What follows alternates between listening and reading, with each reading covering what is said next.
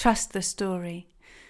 This is a phrase that sticks to me every single time I come to a record for Tales and Tea or stand up to tell in ceremony. Trust the story. Trust where it wants to take me. Trust that it knows better than me. Trust that the message, the medicine, the teachings it is wanting to share through me in that moment, at that time, is exactly right. That if I forget something or the story goes in a completely different direction to what it is meant to or normally does, that this is exactly right too. I don't find it easy. Or rather, my body does, but my mind sometimes lags behind a bit. I feel it when I speak the words that I am a part of something other, bigger, greater than just me telling a story to a room of people or me curled up in my basement recording something for people to listen to, I know not how or when. But then the mind pipes up again, greater than just you telling a story. Who do you think you are, Missy? But this is replaced by that whisper, that calm and ancient, and today, anyway, decidedly feminine. Trust the story.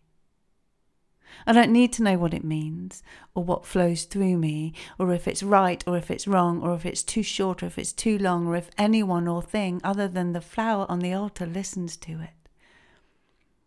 All I need to do is trust the story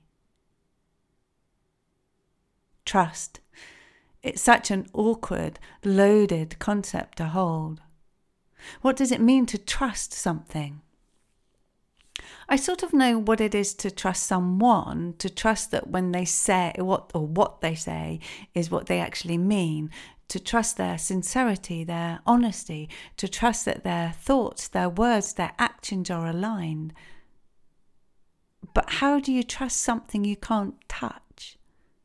And when I'm asked to put my trust in it, what does it look like? What is it I'm trusting? You know, the more I, I think these words, the less I understand what it means. Okay, I admit I did it. I Googled the word because, you know, shouldn't this kind of inquiry always have a definition found on the internet? I'm not sure if it helps though. It tells me firm belief in the, in the reliability, truth, or the ability of someone or something. Firm belief in the in the rely I can't say it. Firm belief in the reliability, truth, or ability of someone or something. This is what the internet tells me trust is. But there is more. It offered up some interesting alternative questions, like what is the true meaning of trust? YourDictionary.com answers this as basically having a belief in something, like that the sun will shine again every day. CheatSheet.com, though, offers up answers on how to trust. Stay present, it says. Staying present is vital in overcoming your trust issues, it says. And it gives a list. Number one, learn to forgive. Forgiveness is key to trusting again. Number two, don't repeat the same mistakes. Don't keep doing the same thing over and over in your relationships and expect different results. Three, know what you want. Four, let go of fear. I'm just going to leave that there. Because I find the more I read this little section from Cheat Sheet, the more I take issue with it. What do you think? This is my favourite though. I'd never even known there was such a thing. Google asked, What does trust mean in texting?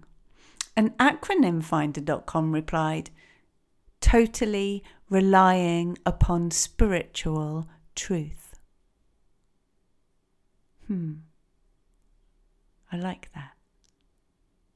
Admittedly, we could be here for hours picking apart every single word. What is truth has perplexed scholars for centuries, and the meaning of spiritual.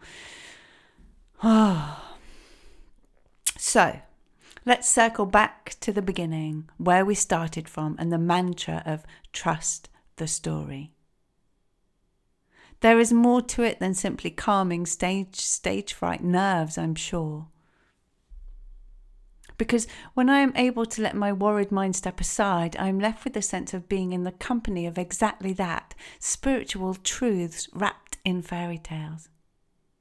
As much as I really, really want to, I don't need to understand how that works. Not right now, anyway. In a few years, well, shrug of shoulders. Right now, I just need to stay in this place of learning to trust.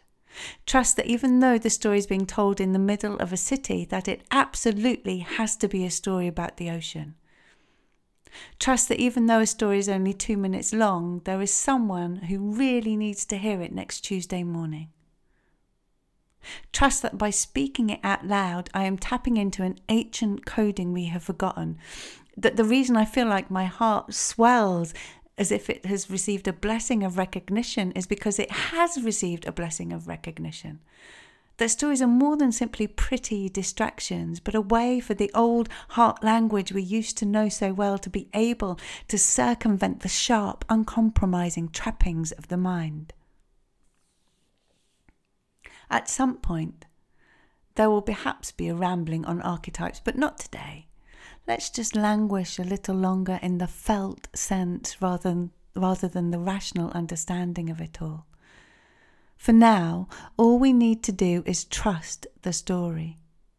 Trust that perhaps it comes from something bigger than anything our frail human selves can fully understand. That it speaks to us through myth and tale and story, that this is a special language of the universe created just so it can communicate with us which also means our soul communicating with ourselves too. Trust the story. Trust we are more than a brain in a box. Trust that our intelligence is not limited to a small part of our mind. Trust we are a part of something magical and mysterious and spiritually true.